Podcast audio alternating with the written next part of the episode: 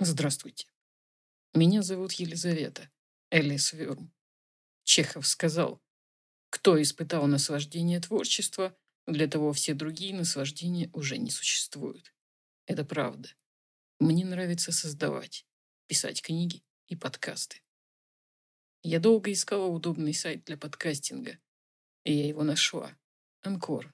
Анкор FM. Добро пожаловать на Анкор FM. Добро пожаловать в мой мир вместе с Анкор FM. Спасибо за то, что вы меня слушаете. Здравствуйте. Меня зовут Елизавета, вы слушаете мой девятый подкаст. В этом подкасте я хочу поговорить о фильме «Нефоманка» Ларса фон Триера. В моих подкастах я говорю о том, что кажется мне интересным, необычным, дающим пищу для размышлений, спорным. Итак, фильм «Нимфоманка». Может быть, многие заметили, что после просмотра фильмов Ларса фон Триера остается какой-то очень странный неприятный осадочек. Интуиция подсказывает, что это нечто по-постмодернистски противоположное античному катарсису. На минуточку. А стоит ли у Триера в принципе задача катарсиса? После просмотра «Нимфоманки» я прочитала комментарии, очень много комментариев к фильму. И поначалу приятно удивилась, что понравился этот фильм больше женщинам, нежели мужчинам. Была бы я Отто Вайнингером – Непременно бы отметила, как многие комментаторы, что это потому, что женщина шлюха по определению. Другие, напротив, обвиняли Триера мизогинии, но все же, почему так распределились симпатии? Очевидно, мужчины испытывают отвращение, тревогу и беспокойство при просмотре нимфоманки больше, чем женщины, потому что в фильме Триер удивительным образом сумел переставить женщину и мужчину ролями. Причем в такой важной вещи, как секс, где мужчина вроде бы как хозяин – и вот тут у мужчин забомбило. Очень забавно было читать мужские комментарии, где мужчины пытались как-то пошло пошутить над фильмом. Ну, знаете, в духе «спасибо, подрочил», тема сисек не раскрыта и прочая банальщина. Известно, что мужчина гораздо пошутить о сексе, особенно на тему порно. Женщина же как-то стесняется, как-то ей не очень приятно говорить о таких вещах. Мужики же на зло своим женщинам любят обсуждать порнуху только дай повод – Поэтому читать эти прекрасные в своей саморазоблачительной убогости мужские комментарии без улыбки просто невозможно. Мужчины гасят напряжение с помощью юмора, как бы натягивая себе на голову простыню и забалтывая тревогу. Я никогда еще не видела ничего подобного. Признаться, я и сама была запротестовала поначалу, сама почувствовала тревогу, так как же так, Ларс, зачем снимать такую мерзость? А потом уже улыбнулась и поняла, сукин ты сын, вот это разоблачение. А что же женщины? Женщина тут заняла место мужчины. И как удивительно видеть, что женщинам это место пришлось по нраву. Конечно, они не стали опускаться до низкой мужской пошлости и троллить мужиков, но вот эти похвальные комментарии в духе «мы-то знаем, как на самом деле» вызывают не меньшую улыбку, чем мужские оправдания. Женщина как бы воспарила над мужчиной и его пошлостью. И тот теперь смотрит на нее не как раньше на него смотрела женщина, но как ребенок смотрит на взрослую тетю, которая чем-то влечет его, но он пока не знает чем. Женщина упивается этим превосходством, чувствует себя снежной королевой, возвышающейся на ледяном троне перед Каем. Это и есть постмодернизм Триера, о котором столь много сказано и столь мало из сказанного верно. В нем очень откровенно, без модернового лицемерия, без накрахмаленных париков и лжи, показываются самые откровенные сцены, разоблачающие самое нутро современного человека – в фильме очень грубо по-триеровски раскрывается тема кризиса любви и секса.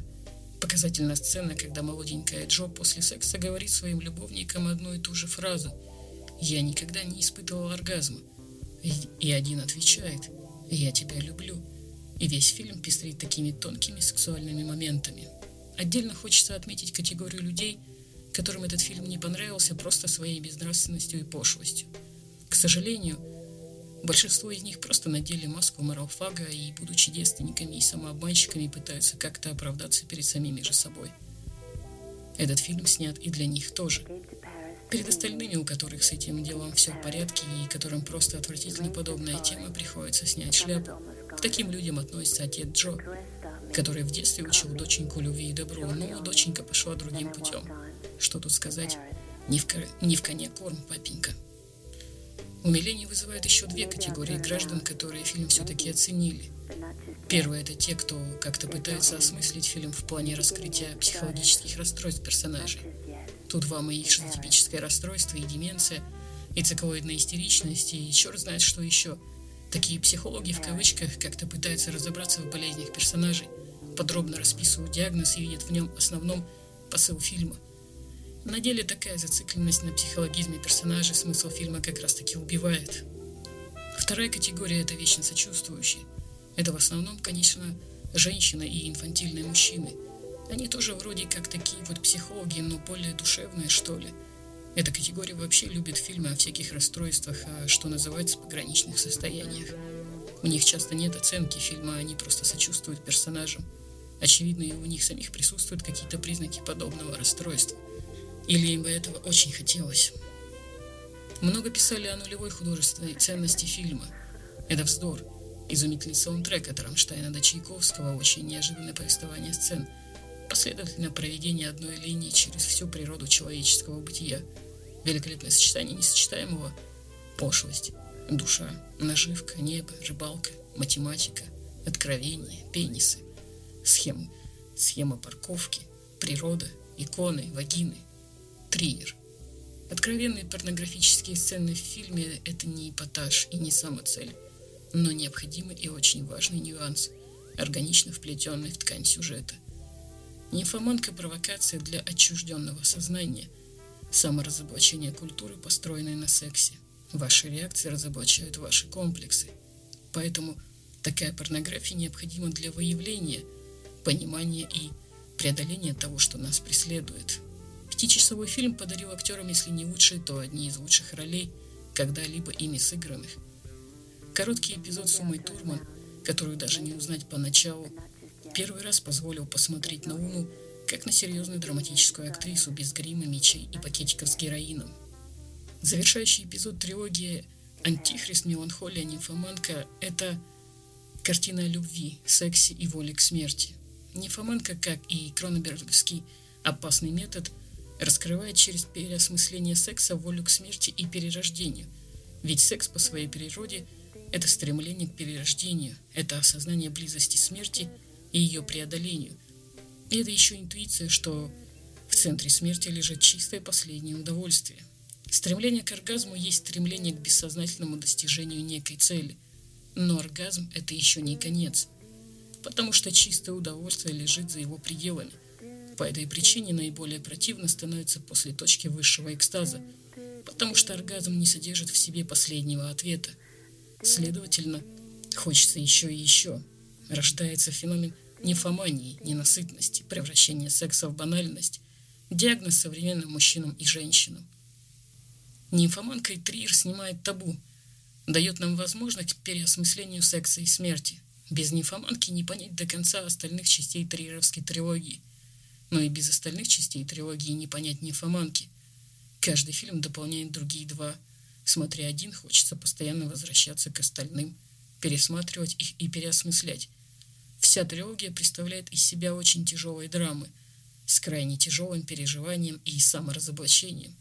Это сильнейшая трилогия режиссера и одна из самых серьезных работ в истории кинематографа, которая ставит Триера в один ряд с величайшими европейскими интеллектуалами калибра – Карла Густава Юнга.